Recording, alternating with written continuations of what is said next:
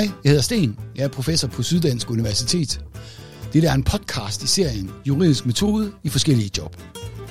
Ideen er, at mange jurister bruger juridisk metode i deres arbejde, men at metoden kan se lidt forskellig ud, alt eftersom man er dommer, advokat, anklager eller ansat i forvaltningen eller noget helt andet. Det er et aspekt, der ikke rigtig er behandlet systematisk nogen steder. Vi startede så småt på det med bogen Jurens Verden, der udkom i 2020 på Tyvs Forlag. Vi vil gerne gå videre, og det gør vi nu ved simpelthen at tale om juridisk metode med forskellige jurister i forskellige job.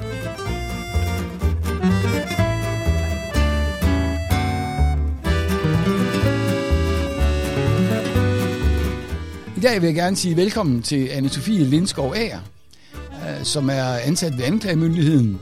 Anne-Sophie blev juridisk kandidat fra sommeren øh, 2021 Um, hun var tidligere uh, praktikant og, og, og så studenter med hjælp ved anklagemyndigheden. Praktikant, kan jeg lige sige. Det er øh, sådan en ordning, hvor man uh, i stedet for at tage nogle mere teoretiske fag, så kan indgå i sådan et praktikophold, uh, som man så selvfølgelig skal reflektere over og skrive, og det var det, anne Sofie gjorde.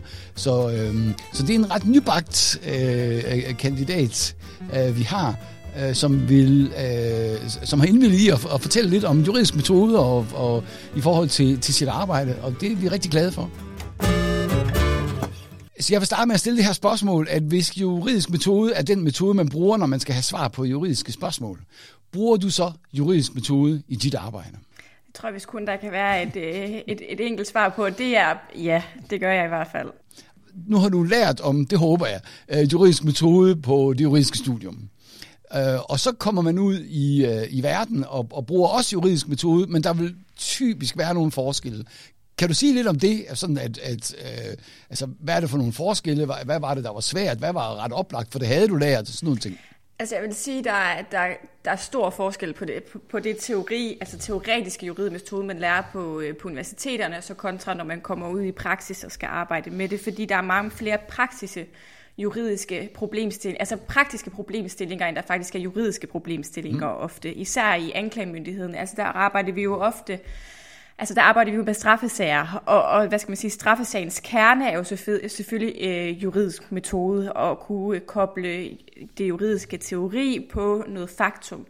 Men derudover, så skal vi jo ned i retten, og vi skal have efterforsket, og vi skal have gjort inden, alt Inden du lige andet. kommer til de ting, som er spændende, øh, så ja. kan du måske lige bare give et eksempel på, altså jeg, jeg tænker, du har selv mødt i retten, sådan som jeg har forstået. Kan du bare mm. give et eksempel mm. øh, på, altså hvordan, hvad, hvordan er det så, altså hvad er det sådan med, med juridisk metode, at nu er, så er der så noget, der, der er strafbart, og, og, og hvad, hvad, er det, hvad er det så at sige, du gør, eller I gør, øh, for at vurdere, om, om vedkommende nu her øh, er, er hjemmefalden til straf? Jamen, altså, vi tager jo det faktum, der. Altså, lad os tage det faktum, at der, der er begået noget vold. Altså, der, der er lavet knytnæveslag. Er knytnæveslag, er det, noget, er det noget strafbart? Det er jo det første spørgsmål. Og så kigger man jo i straffeloven, fordi det er den konkrete øh, lov, vi går i og arbejder med stort set. Øh, og så finder man øh, ud af, om der er en bestemmelse i straffeloven, som ligesom hjemler straf til et knytnæveslag. Og der finder man jo typisk øh, øh, straffelovens paragraf 244, altså simpel vold, læser den og ser om et knytlevsdag er omfattet af 244. Og den måde så kobler man ligesom det faktum, man har, sammen med den paragraf, man har, så ned i retten, så står man og procederer på, om et knytlevslag nu er omfattet af straffelovens paragraf 244. Ja, jeg, jeg spørger lidt nærmere ind til det, fordi øh, så vidt jeg husker, så står der ikke noget om knytnæveslag Øh, præcis i 244. Øh, så, så udover at læse bestemmelsen, hvad, ja, det kan godt være et meget banalt spørgsmål, men nu spørger jeg alligevel, hvad, hvad, hvad, hvad gør du så for at argumentere for, øh, at, at et knytnæveslag af vold, det lyder sådan set ret oplagt, men måske skal der lidt mere juridisk på bordet også? Jamen, der bruger vi jo retspraksis, især retspraksis for, at man enten kan hente på Karnov eller på vores egen øh, vidensbase. Øh, og, og dem bruger vi ikke kun til at knytte knytlevslaget til selve 244-vold, men den bruger vi yderligere også til den sanktionspåstand, vi står og bruger ned i retten. Ja. Og, og jeg vil sige, det første af det, det lyder jo egentlig, det lyder meget bekendt sådan fra jurastudiet, at øh, det kunne faktisk være en, en, ja, det ved jeg ikke, om det kunne, det var, jeg ved ikke, om det ville være for let, men at det ville kunne være sådan et spørgsmål i, øh, i kriminalret om, øh, om, om en knytlævslag, om det nu var strafbart efter 244, eller det ikke var. Øh, men så kommer der det med sanktionen, som, ja, det kan jeg faktisk ikke rigtig huske, nu er det jo snart så lang tid siden, jeg har læst det, om det er noget, man også lærer, men det er jo lidt det samme, det, det er jo også en juridisk metode, man kigger på, hvad er, øh, og det er jo så især retspraksis, man kigger på, er det, er det rigtigt forstået? Det er rigtigt forstået. Men det er jo især noget, man ikke har lært. Det har jeg konkret i hvert fald ikke lært på, øh, på jurastudiet, altså sanktionspåstanden. Så det er jo for mig noget nyt at skulle arbejde med. Og der er, mås- der er måske den her difference med, det har man ikke lært på studiet, og det skal man nu ud og, og lære. Og det er det eneste måde, du kan finde ud af din sanktionspåstand, jamen det er at henholde dig til det retspraksis, der er på området. Så der er jo enormt meget øh, øh, tidsforbrug i også at sidde og nørde domme på, øh, på området, og, øh, og finde ud af, hvad der tidligere er blevet øh, givet for, øh, for eventuelt et knyttenævslag. Ja. Øh, og, det, og det lyder altså det lyder nyt, men det lyder også bekendt på den måde, at, øh, at det er ja, så der står ikke rigtig noget om det i lov, men så må man gå til retspraksis, og det kender vi jo godt. Øh, det er jo den måde vi underviser på i, øh, i juridisk metode, at ja, der er lov, men, der men retspraksis er øh, en til tider særdeles vigtig retskilde. Øhm, så var du lidt inde på nogle ting, som var, øh, som var, meget, som var mere forskellige. Altså, det var sådan lidt mere praktisk.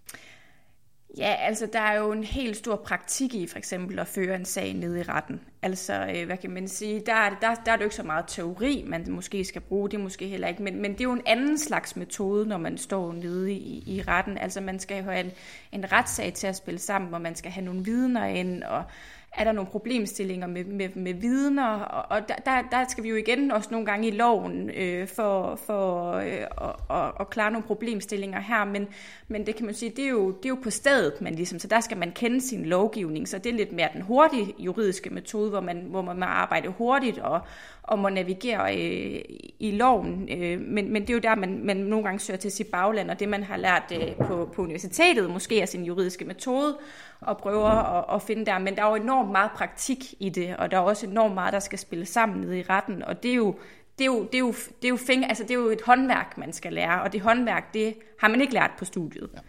Øh, jeg skal lige, kan du nævne et eksempel på, en, på sådan et juridisk spørgsmål, som, som er et af de, der sådan opstår hurtigt, som man må tage stilling til, altså stort set næsten med det samme? Hvad, hvad kunne det være for eksempel? Altså det er vel et eller andet straffeprocessuelt, forestiller jeg mig.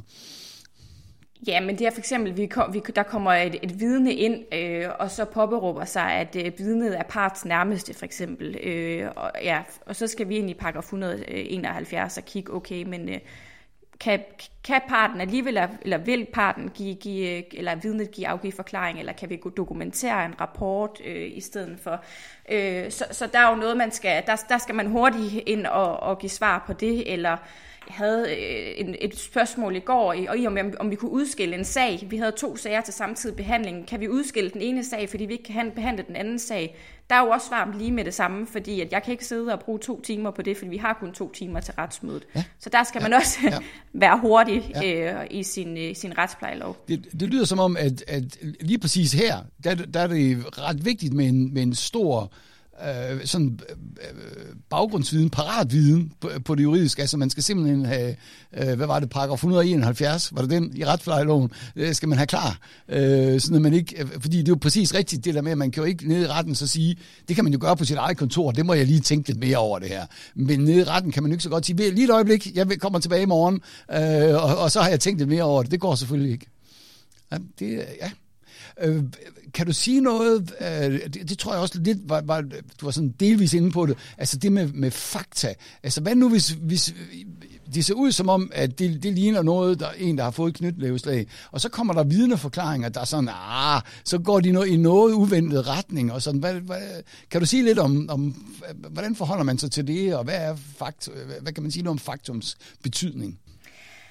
Altså, jeg vil sige det sådan, at øh, vi sidder jo og læser sagerne hjemmefra, og vi læser også afhøringsrapporter, både på øh, sigtede tiltalte, øh, nede, øh, der er nede i retten, og vidner, og oftest kommer vidner eller tiltalte ikke at forklare det, der står til rapport.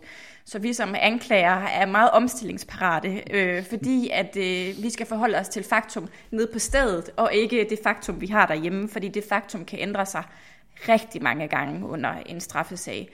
Øh, så, så, så det, er, det er løbende, mens man er i gang dernede, at hjernen den, øh, den kører øh, og tænker samtidig med, at man afhører, øh, fordi at, at man ligesom skal have sporet sig ind på, hvad er faktum. Så, øh, så faktum bliver først fastlagt nede i retten. Den bliver ikke fastlagt hjemme på kontoret.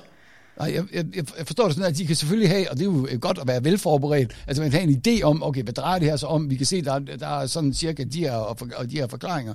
Men når du siger, at det er jo det, der tæller, det er jo i retten, det er jo fordi, det er, øh, ja, nu bliver det så mig, der kommer til at lidt at sige det, ikke? men det er jo selvfølgelig fordi, vi har det system, at folk skal dømmes for det, der sker i retten, og det er en dommer, der skal vurdere det, og det kan jo ikke nytte noget, at det er fordi, der, der er alle mulige andre steder, hvor der står et eller andet. Men for... Nej, vi er direkte bevisførsel. Ja, Ja, er det godt. Det er glimrende. Mm. Øhm, og, og det, det lyder til, sådan set fra, fra mit bord, øh, kan man sige, det lyder som om, at det er noget anderledes end, end det, man kan lave i, i en juridisk opgave, fordi der kan man jo ikke så godt sådan sidde og lave om på fakta, så at sige. Nej, det, altså det kan du ikke. Hvad kan man sige? Tiltalte kan heller ikke sidde og lave om på fakta, men tiltalte må jo gerne lyve ned i retten. Og det er jo der, vi så har vidnerne. De er jo sandhedsformanet ned i retten. Ja. Så de skulle jo gerne komme og sige det rigtige, men det kan man jo trods en sandhedsformaning ikke altid bide sig 100% sikker på. Så, så man arbejder simpelthen bare ud fra det, man har at gøre godt med nede i retten. Ja. Og øh, nu kommer vi måske lidt langt væk. Ah, der, der er stadigvæk det juridiske metode i det her, fordi vi er jo sådan inde i, i at, at øh, faktum betyder så i virkeligheden temmelig meget for, øh, for dit arbejde, kan man sige, hvor, hvor i andre, der er det måske, nå, der er det sådan en lidt mindre ting, det er nemt at få styr på, men det lyder som om, at det er noget, der kan være lidt sværere at forholde på. Faktum er jo alt afgørende i mit arbejde. Det er jo faktum, jeg arbejder med. Jeg arbejder jo øh, konkret kun med faktum, og det er faktum, der afgør sagen også ned i retten. Ja. Er faktummet ikke til, at den kan høre ind under en, øh, en knyt, altså ind under 244 vold, jamen, så bliver der ikke dømt for 244 ja. vold. Og så bliver min part, altså bliver tiltalt i frifundet. Ja. Og omvendt, hvis der er faktum nok, jamen så går det den anden retning, og så får vi en domfældelse. Så faktum er afgørende i mit arbejde. Ja, så man kan sige, at, at i hvert fald med, med det, du beskæftiger dig med, der er det, kan man sige, der er det måske ikke den, øh, øh nu er det selvfølgelig også, fordi vi har taget det her eksempel med knytlevsdal og volden, det er, jo, det er jo ikke altså sådan den vildt avancerede jure, øh, men, men til gengæld kan det blive temmelig kompliceret at håndtere øh, faktum, fordi så er der en, der forklarer dit, og en anden, der forklarer dat, og, og, og den tredje, der måske forklarer lidt sådan, øh, og, og, og, og det er så, forstår jeg, din rolle på en eller anden måde, og, og så forklarer dommeren, at de skal... Øh, ja, ja, hvad er din rolle så? Det måske skulle jeg hellere spørge her. Ja, men altså anklagerens rolle er jo egentlig at forholde sig objektivt. Ja. Det er jo øh, ret øh, vigtigt, men min rolle er jo at samle alle trådene. Altså min rolle er jo at, at, at samle al det information, vi har. Både det, vi hører ned fra vidnerne af, men også det, vi har af faste håndbeviser i, i, i, i sagen. Altså eventuelt en lægeerklæring på, at man er blevet slået, eller fotobeviser på, der er røde mærker. Altså dokumentere alt, dokumentere straffeattest med videre, for ligesom at, at samle brækkerne i det her puslespil, der så skal føre til øh, en, øh, en dom. Ja, øhm, og kan du, kan du sige lidt mere om, om det der hvad hedder det, objektivitetsprincip, altså det med, at I skal være objektive? Øh, fordi det er, det, det er jo rigtigt, altså I, I skal vel ikke, jeg, nu spørger jeg lidt ledende spørgsmål, det er vist det, man ikke må i retten, men nu gør jeg det. øh, at, øh, at, øh, er det en succes for anklagemyndigheden, hvis man får en dømt, som nok ikke havde gjort det? Nej, det er det jo bestemt ikke. Altså, det er jo det, er jo det der, det er, det er det bestemt ikke. Altså, men, men det, der ligger i objektivitetsprincippet, det er jo, som sagt, at vi skal forholde os objektivt. Det vil sige, at vi skal jo både fremlægge beviser, der er, hvad skal man sige, gavnlige for tiltalte, og der er ikke gavnlige for tiltalte. Øh, så vi skal jo fremlægge begge sider, hvor en, en forsvarsadvokat varetager jo kun sin klients interesse, hvor vi skal varetage både, øh, hvad skal man sige, samfundets interesse, men til dels også øh, tiltaltes interesser. Fordi er der øh, bevis på, eller heller sagen til, at det, det er en frifindelse, jamen så rejser vi den som regel heller ikke, men så påtaleopgiver vi hjemme på bordet, øh, og så, så kommer den ikke i retten. Så de sager, vi har i retten, det er sager, som øh, anklagemyndigheden mener, øh, som, øh, som vi skal have prøvet om, som vi kan føre bevis for. Ja, altså I, I vurderer, anklagemyndigheden vurderer på forhånd, at det her er en sag, der kan føre til domfældelse. Ellers så vil den slet ikke ja. komme i retten. Nej, det vil den ikke. Og det, det er jo en, øh, øh, altså en interessant ting også i forhold til, fordi sådan er det jo ikke nødvendigvis, det er lige lille indskud, altså sådan er det jo ikke nødvendigvis i civile sager, hvor man jo har lov til at anlægge en sag, man tænker, øh, at ja, tja, det her det er et uafklaret spørgsmål, det vil vi faktisk gerne prøve. Det kan godt være, at vi taber, det kan også godt være, at vi vinder. Øh, så, øh, sådan nogle sager har jeg i hvert fald selv ført som, altså som civil, hvad hedder det, altså advokat i civile sager, og det må man jo gerne, fordi så får man rettens afgørelse, og den kan man så være glad for eller ked af, men det er det, det er blandt andet det, man har har retten til, men det kan man sige, det kan I ikke på samme måde gøre. Hvis I vurderer, at den her, ah, det, det, den kommer vi nok ikke igennem med, så må I øh, på forhånd opgive den. Er det, er det rigtigt forstået? Det er korrekt forstået, ja. ja. Godt, glemrende. Øhm, og, og det vil jo sige, at, at det her med...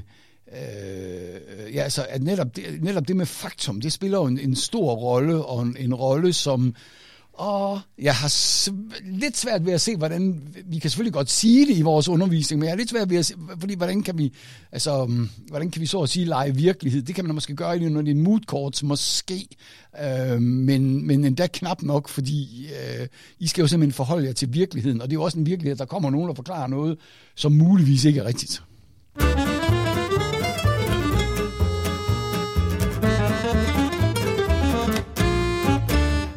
Troværdighed, får det en rolle? Øh, altså hvis der er nogle divergerende øh, forklaringer, det kunne man jo godt forestille sig, der er. Øh, det er der ofte. det, ja. er der ofte. Øh, det er der altid. Ja, det er der altid. Ja, ja. ja det er der altid. Ja. ja. Altså det er der jo altid, fordi at, at, at en tiltalte og så eventuelle vidner vil jo som regel altid have divergerende forklaringer. Og vi indkalder jo også et vidne ofte, fordi at det, det, det er divergerende i forhold til det tiltaltes forklaring. Øh, vi, vi tilrettelægger jo også bevisførselen, så vi indkalder jo klart vidner, der eventuelt øh, modsætter sig eller modsiger det, som øh, tiltalte gør. Og så bliver det jo en, øh, en for det første en, en afvejning af, jamen, er vidnet troværdigt nede i retten? Og det lægger, vi, det, det lægger jeg personligt øh, vægt på, også i min procedure, og nævner det også øh, for et domsmandsret, at jeg mener, at, øh, at vidnet har været øh, troværdig og afgivet en troværdig forklaring for retten i dag. Så, så det spiller også ind, men, men vi har jo med virkelig, altså vi har jo med virkelig sager at gøre, virkelig, altså rigtige, hvad skal vi sige, mennesker, og nogen som, der er jo mange følelser bagved os, øh, så vi, vi har jo mange faktorer, som spiller ind. Ja. Kommer der måske et lidt øh, øh, grimt spørgsmål, øh, fordi det med troværdighed, Hvordan vurderer man det? Øh, det er så vidt jeg ved ikke noget, vi underviser i på, på jura. Hvordan man sådan lærer, noget man lærer, eller bruger man sin mavefornemmelse, eller, eller har man sådan lidt objektivt at hænge det op på? Jeg vil sige, for mig tror jeg, at det er, det er, en, det er en mavefornemmelse dernede, og det er også en fornemmelse på, hvor meget afviger de fra den forklaring, de har givet til rapport. Altså, fordi afviger de fuldstændig, så kan det jo godt virke lidt mistænksom. Så kan man godt sidde og forholde for en rapport, og, sådan, og, og så vil vedkommende ikke vedkende sig det, der står til rapport, og det kan jo godt i sig selv virke, det er jo ikke super troværdigt. Så det er jo ofte, det, det er ofte på en mavefornemmelse, vil jeg sige, øh, og, og, og så selvfølgelig flere fakta med, som for eksempel faktum her, som jeg siger, at man afviger fra sin forklaring. De virker jo ikke umiddelbart troværdige, det vil det jo heller ikke gøre for, for, en, for en domsmandsret. Ja. Øhm, kan man bruge, nu kommer jeg lige med et forsøg her, øh, øh, kan man bruge sådan et kriterium som sammenhæng? Øh, i, i forhold til øh, troværdighed. Altså hvis det bliver, du er allerede lidt inde på det, hvis du nu afviger fra politirapporten, men det kan også være, hvis man sådan spørger ind til det, og så bliver der givet en forklaring, og så spørger man ind til det, og så, så, så bliver der også givet en forklaring, men det hænger godt nok ikke ret godt sammen med det sidste spørgsmål, eller det forrige måske, og sådan. Nej, vi trykprøver selvfølgelig også. Og især dem, hvor man allerede i starten fornemmer, at de måske... Og det er jo, det er jo en fornemmelse. Det er det, jeg siger, det er jo et håndværk at gå i retten. Det er jo de der fingerfornemmelser, man skal have. Hvis man allerede har en fornemmelse, det har jeg da prøvet flere gange at sidde med et, et vidne, som, som jeg har en fornemmelse af, at jeg sidder og lyver, jamen så trykprøver jeg også, øh, øh, hvad hedder det, den forklaring, som øh, vidnet kommer med, øh, for at se, om, om, om den forklaring, vidnet nu har, om den holder, hvis jeg spørger, om det samme spørgsmål på flere forskellige måder måske, og så skal man jo øve sig på sin formulering øh, af de spørgsmål, man stiller. Okay, Nå, så det, det du kalder at trykprøve, det er så sådan set at, hvad kan man sige, altså at sammenhængsprøve, altså er der sammenhæng i det, øh, den pågældende siger og sådan. Ja, lige præcis. Ja. Øh, måske skal jeg også lige øh, bare sådan for fuldstændighedens skyld, hvad, hvis, hvis man nu har en situation, øh, Øh, hvor tiltalte faktisk siger, ja, det er rigtigt. Øh, altså allerede på forhånd har sagt, jamen, det var rigtigt, jeg gav ham en på hatten. Øh, det, det, det, det var måske ikke så godt, men øh, det gjorde jeg. Øh, skal man så igennem hele møllen, eller har man nogle andre lidt lettere procedurer for, for, for sådan noget, hvor der måske foreligger en tilståelse?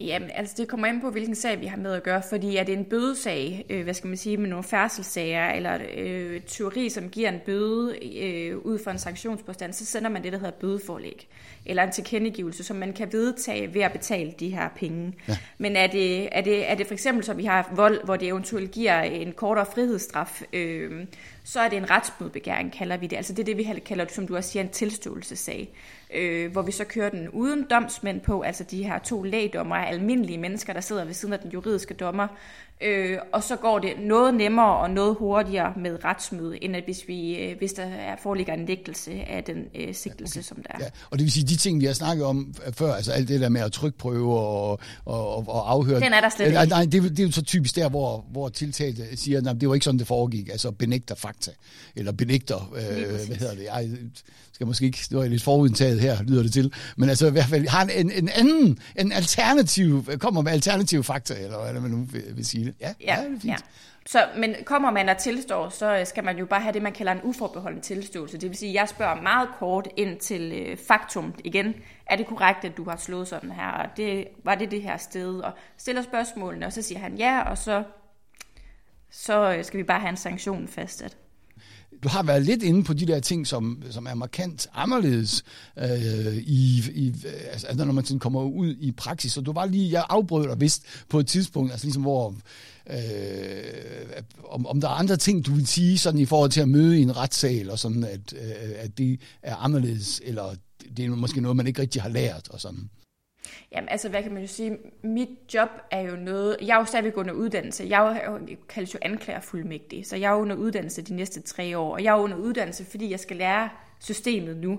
Så det kan godt være, at jeg har gået fem år på universitetet, hvor jeg har lært om faktum, eller lært om konkrete straffebestemmelser, men nu skal jeg jo ud og lære alt det praktiske, som jeg sagde, som jeg ikke har lært på universitetet, fordi jeg har ikke lært at gå i retten, og jeg har ikke lært, hvordan vi sammenkobler alt det her nede i retten. Jeg har ikke lært... Øh, øh, hvordan man laver det ene, og hvordan man gør det andet, og afhøringsteknikker og alt. Og så det skal jeg jo lære i løbet af de næste tre år. Så, så hvad kan man sige, øh, juraen øh, spiller selvfølgelig en stor del, og, og det jeg har lært øh, på universitetet spiller også en stor del, men det spiller en mindre del i det, jeg laver i dag, end, end det praktiske gør. Eller praktiske spiller simpelthen en større øh, rolle i dag, end, end, øh, end det, man har lært på universitetet gør. Ja, okay.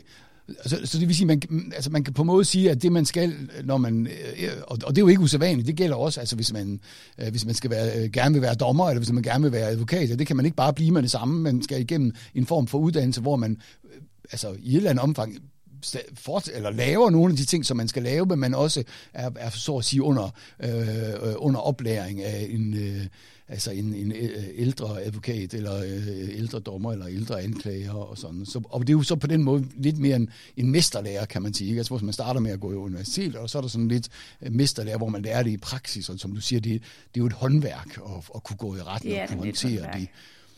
Jeg går stadigvæk, jeg skal på moduler. Jeg, jeg, jeg skal på moduler, ni moduler i det, løbet af de næste tre år. Og det er den og, måde, jeg har min uddannelse på. Ja, og, og, og moduler, det lyder som om, at det er hvad, lidt mere sådan teoretisk undervisning, altså hvor I, I møder ind et eller andet sted, og, og ja, glemmer præcis. Øh, har du noget at tilføje, eller noget, du gerne vil synes, vi, det vi ikke kommet ind på?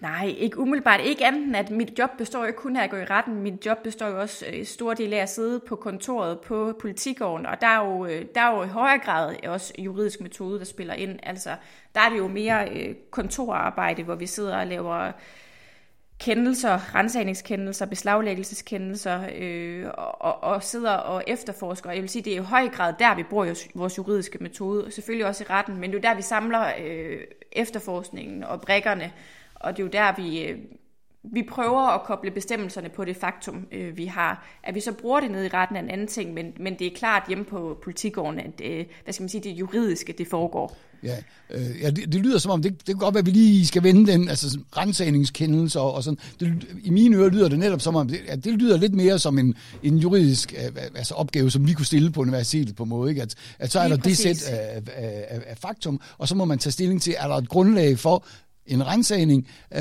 eller er der ikke grundlag for en rensagning? Lige præcis, lige præcis. Det sidder vi, det, og det sidder vi og vi sidder også og rejser tiltaler øh, som, som vi så går ned i retten med. Så vi sidder også og vurderer en sag, og det er jo også ligesom, det kunne man bestille sådan en eksamensopgave. Det ved jeg i hvert fald, vi gør på, øh, på Aarhus Universitet, hvor jeg er uddannet. Altså det her med, at man får nogle bilag, øh, og så skal sidde og arbejde ud for bilagene og samle ud fra en case, og så samle sit svar ud fra det. Og det er jo i høj grad det, vi gør, når vi rejser tiltale eller sidder og laver de her regnesagningskendelser. Så det er jo meget relaterbart til universitetet og de case, cases, vi har på, øh, på universitetet øh, i de eksamensformer, men øh, man har på de skriftlige. Øh, og også med påtaleopgivelser, hvor man skal sidde og, og vurdere, om vi skal påtale opgivet i den her sag. Så der er enormt meget juridisk metode fra det, man har lært øh, på universitetet. Så den har man i hvert fald godt af at have med i bagagen øh, i sådan en situation. Det er godt. Øh, jeg vil sige øh, mange tak til dig, anne Sofie, fordi du vil være med øh, i, i den her podcast-serie om, øh, øh, om, øh, om juridisk metode sådan i, øh, i praksis, og netop hvor vi prøver at se på forskellige juristroller. Jurister kan jo blive mange forskellige ting, øh, og de kan blandt andet blive anklager og blive anklager, fuldmægtige, øh, og, og, og hvordan de går til det med juridisk metode. Så vi siger mange tak for, øh, for, for tiden og indsatsen. Tak for at jeg måtte være med.